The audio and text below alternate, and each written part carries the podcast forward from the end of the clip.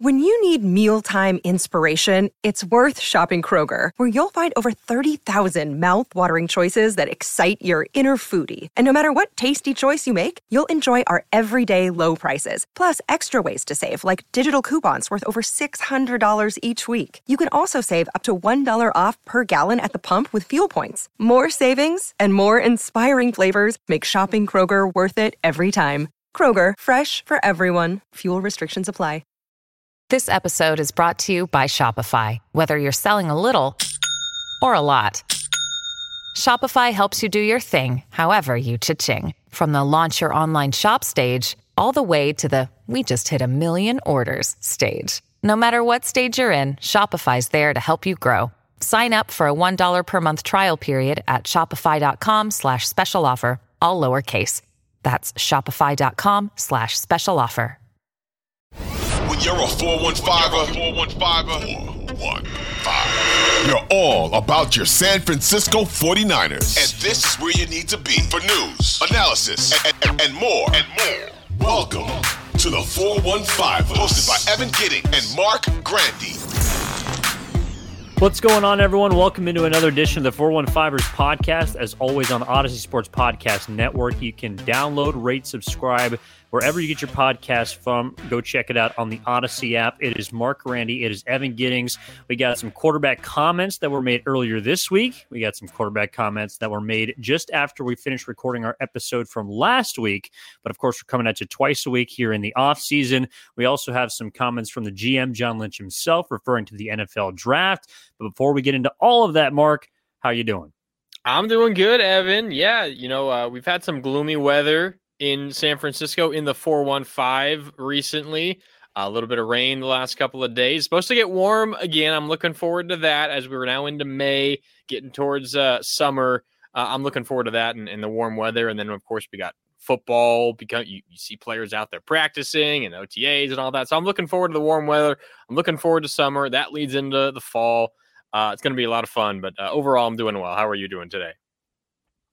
I'm doing pretty good. Nothing to complain about. I'm looking forward later on in the week to the official schedule being released. And so, for those yeah. of you wondering about that, we're going to be recording after the schedule is released so we can break it all down for you. So, expect an episode on Friday instead of the usual Tuesday, Thursday schedule. So, I'm really looking forward to that.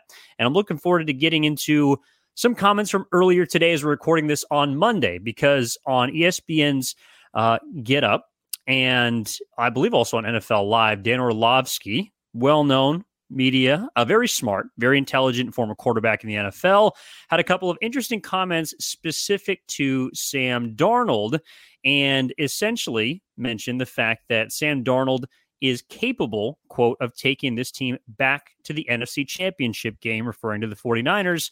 He's excited to watch him mm. if he's the guy in San Francisco with Brock Purdy being a little banged up right now. So, of course, this is all contingent upon Brock Purdy not being available or earlier in the season. Uh, but I don't know if this necessarily came out of nowhere. I know there's some comments from last week that, that we'll get into a little bit later on, Mark. But were you surprised to hear Dan Orlovsky on ESPN earlier on Monday refer to Sam Darnold as not only just potential QB1, but a guy that can get them back to where they were last year in the Final Four.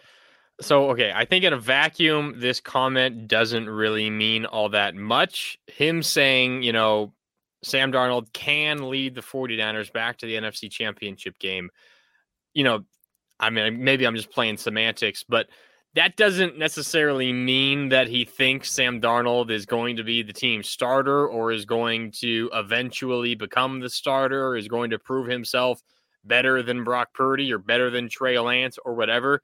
Uh, just at its base value, it means Dan Orlovsky thinks Sam Darnold is good enough to help get the 49ers to the NFC championship game. I do take a little bit of offense is the wrong word. I don't agree with him uh, using the word lead. Um, and it's something we talked about a lot with Jimmy Garoppolo in his career with the 49ers.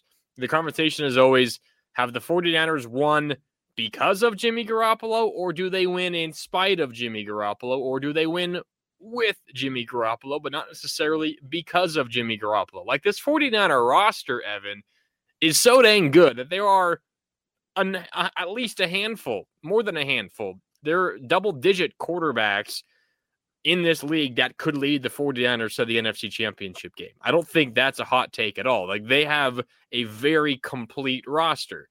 Is Sam Darnold one of those guys? I don't know. Maybe if things break the right way, then then sure. I, I guess I could maybe see that happening. But where I disagree strongly is Sam Darnold ain't leading you to anything. Uh, like he's not going to be the reason why you're winning playoff games unless you just see a complete career renaissance and he looks nothing like he has been uh, throughout the rest of his career. So, long story short, I don't think it means all that much. It doesn't mean that you know Dan Orlovsky thinks Sam Darnold is the Niners' best quarterback on the roster. I think it's more so a comment about the status of the 49ers roster uh, which boasts so many star players on both sides of the football, that even someone of Sam Darnold's caliber who hasn't really achieved that much in this league has a pretty decent chance to win a playoff game or two. Yeah, I'm with you. I do think it is in reverence to the coaching staff as well as the mm-hmm. roster itself. I think Kyle Shanahan has gained and already had a lot of respect in the league, but even more so with what he was able to accomplish with the quarterback room and revolving door that he had last year. I mean, I, I don't know. Maybe Dan Orlovsky thinks that he could lead the 49ers to an NFC title game the way that this team is shaped, how good the defense is, how good the weapons are. Um, but I'll, I'll say this, and before we get into the Trey Lance component of this, because I have not heard many comments along these lines from national, local uh, media members, folks who follow the 49ers. Before we get into that, is this disrespectful to Brock Purdy? Because if you're saying, and I, I, I understand where Kyle Shanahan, look, you're not going to bring in a quarterback that you wouldn't think that could, especially yeah. with the way that last year played out. You're not going to bring in a guy that couldn't potentially step in and help this team get to where it was last year. But what Brock Purdy did was historic. I understand he's Mr. Irrelevant and all the rest, but once he was thrust into relevancy, he was pretty dominant under center. So, Dan Orlovsky, when I hear these comments, I'm just I'm thinking, okay, well, is Sam Darnold just as good as Brock Purdy then? Because Brock Purdy played at a level that no rookie, that no person in his position has ever played at before. Yeah. To me, comes off as a little disrespectful to the guy that he would be taking the job from due to injury. I think I think you're onto something there. I think what what happened when Brock Purdy had all that success and you know didn't lose a regular season start and won his first two postseason starts. I think what happened is you it kind of opened the door for everyone, for media members, for fans, hell, even maybe for players as well to believe, well, this guy did it, anyone can do it. Like and and I know it's maybe a little bit different for you and I, for you know other media members here in the Bay Area, for Niner fans who watch every waking second of this team and are consumed twenty four seven by this team. It's a little different for national media members uh, or fans just of football in general who aren't so consumed by 49ers football specifically. I think there's a little bit of yeah, Brock Purdy was good last year, but look at the roster. Uh, I mean, you know, if if again, if Purdy could do it, I think Sam Darnold could probably do it. But I, I think the reality, Evan, and, and you and I know this. I think the vast majority of our listeners know this, and most people out here know this. Brock Purdy was really freaking good last year. And it's it's not just as simple as saying anyone could go and do that. So I think there's a bit of a disconnect between the level of respect that Brock Purdy gets based on how often you watched him. And I also think there's a little bit of disrespect that gets thrown to Jimmy Garoppolo after the fact as Brock Purdy has all this success. Because, I mean, Jimmy Garoppolo, yeah, got the Niners to a Super Bowl and an NFC championship game, but in a rookie, in his rookie year, Mr. Irrelevant also goes to an NFC championship game.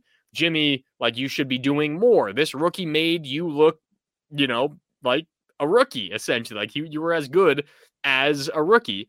Um, so I think what Brock Purdy did ultimately pushes a lot of disrespect almost in in different angles. And in this case, you're right. It almost kind of deflects back on himself because I'm not sure everyone out there fully realizes just how good he was. And I'm not saying that he was the number one reason why the 49ers made the NFC championship game. Of course, they had a fantastic roster, and the acquisition of McCaffrey was great, and and that coincided with the winning streak.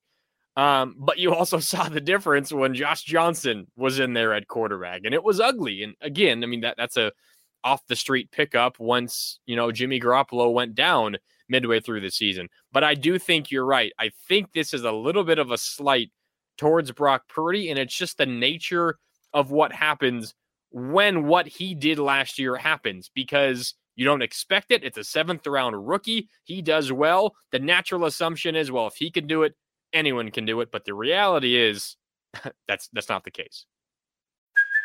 Hey, it's Kaley Cuoco for Priceline. Ready to go to your happy place for a happy price? Well, why didn't you say so? Just download the Priceline app right now and save up to 60% on hotels. So, whether it's Cousin Kevin's Kazoo concert in Kansas City, go Kevin, or Becky's Bachelorette Bash in Bermuda, you never have to miss a trip ever again. So, download the Priceline app today. Your savings are waiting. Go to your happy place for a happy price. Go to your happy price, Priceline. Well, and it's just interesting to me because Dan Orlovsky, I believe, was really at the head of a discussion and breakdown about how good Brock Purdy was and the decision making that was beyond his years in the first couple of weeks that Purdy was thrust into action. So it's surprising to hear me, sorry, for me to hear Orlovsky then talk about a quarterback that, uh, quite frankly, tape is is not as good as Brock Purdy was, even though he played some good football down the stretch of last season. And and I think your original point of a compliment to the as well as the coaching staff is probably where that comes from.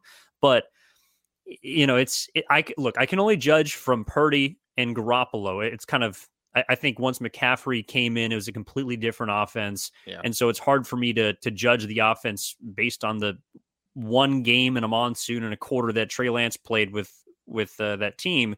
But I know that the numbers were pretty similar from Purdy to, to Jimmy G or, or vice versa. But if you watched, and, and that's really all, all we can do. And I'm not saying that we have any more intimate knowledge. You know, we, we do this podcast and we've had a chance to cover a couple of games and go to a couple of practices, but we're not in the locker room every single day. Neither obviously is is Dan Orlovsky. So we're judging things largely from the same prism. And it was completely different from Garoppolo to Purdy. Anyone with two eyes can see that. And so I just I just think it's interesting how I'm not saying he's backpedaling, but how the narrative has quickly changed. And maybe he doesn't believe that Purdy's injury is something that's going to be just ready to roll in week one or even in week four. So I'm just I don't really know where it's coming from, and it's hard for me, Marc, to kind of wrestle with the why. Well, yeah, I mean, there's a there's a lot of noise out there. I know we're going to get to another piece of noise here in just a little bit, but there's a lot of noise, Evan, around Sam Darnold. Um, I mean, the Niners obviously brought him in for a reason. Uh, he's been around, but he's still on the younger side. There's a lot of belief that he can continue to develop. This is the best situation he's ever been in uh, there's clearly a, a, lot of confidence around him. And you're right, you really don't hear much talk about Brock Purdy. Um, I mean, of course, the reason why is, is he's injured, and once he gets healthy, then that will change.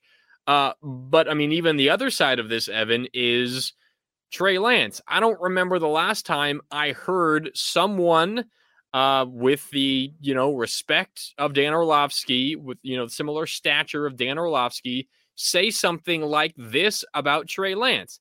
The last time we probably heard it was maybe a little less than a year ago before he, you know, started in the regular season in that monsoon game in Chicago. After that, Evan, really everything about Trey Lance has been, I'm not so sure he can do it. Or based on how the 49ers have talked about him, it's been, it seems like Kyle Shanahan doesn't like this kid and he's made up his mind and is ready to move on. Like that's how this conversation has evolved. And you hear these things about Sam Darnold while you hear almost nothing about Trey Lance. You hear almost nothing about Brock Purdy. I'm with you. It begs the question why? What's going on? What what do the 49ers actually believe? Is the the outside noise uh, at all similar or does that I don't know, mirror how the 49ers feel inside their facilities. I don't know. I, I, guess we'll find out when we get closer to the season and into off-season training camp and, and such. Um, but it is interesting that all the talk around the 49ers quarterback room seems to be around Sam Darnold. Yeah, and, and look, if the conversation is if Brock can do it, Sam can do it, or I should say, if the roster is set and the roster is as dominant as it looks, then Sam should be able to do it. Then my natural rebuttal would be, well, then why can't Trey do it? And maybe there's some very real reasons as to why. I'm sure there are, and we're going to get into in just a moment. But um, that that's the first place my mind goes because like I, am not going to sit here and tell you I think Trey Lance is going to be, eh, you know, Drew Brees or anything, but I also just wonder if if if Sam Darnold is is collecting all this confidence and talent or uh, confidence and um, buy-in from both the local and, and national side. Um, you know, simply put, why, why hasn't Trey? So that that's something that we can definitely uh, definitely keep an eye on.